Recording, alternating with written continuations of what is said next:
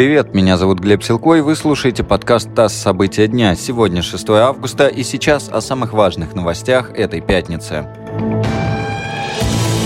Из изолятора временного содержания в Истре сбежали пять подсудимых. Среди них Александр Мавриди, которого обвиняют в убийстве владельца компании «Мясная империя» Владимира Маругова. В подмосковной прокуратуре сообщили, что сбежавшие не вооружены, а при их побеге никто не пострадал. Правоохранительные органы не исключают, что обвиняемые смогли выломать лоток для еды в камере и вскрыть замок. Пропажу заключенных обнаружили только на утреннем обходе. Наш источник в правоохранительных органах сообщил, что беглецам могли помочь полицейские. За сбежавшего Мадрида Мадриде МВД объявило вознаграждение в 1 миллион рублей. Последний побег такого масштаба в России был совершен меньше года назад, когда из колонии строгого режима в Дагестане сбежали шестеро рецидивистов, отбывавших сроки за оборот наркотиков, убийство и хищение оружия. Они прокопали тоннель длиной 50 метров. Сбежавших удалось задержать через неделю в соседней Калмыкии.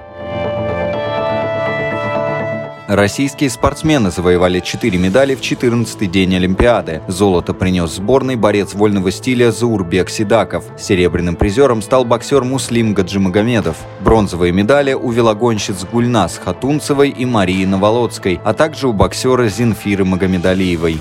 Российская команда на Олимпиаде завоевала 17 золотых, 23 серебряные и 22 бронзовые медали и занимает пятое место в общем зачете. Лидирует сборная Китая, второе место занимают американцы, третье – японцы. На четвертом месте – Великобритания.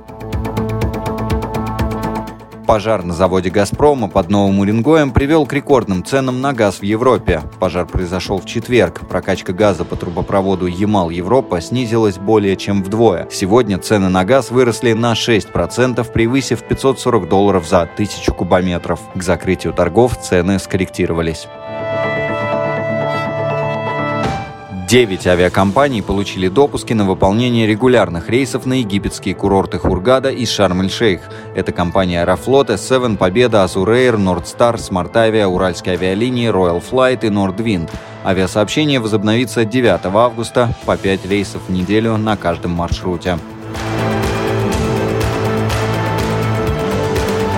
Это подкаст ТАСС «События дня». Эти и другие новости читайте на нашем сайте и в наших соцсетях.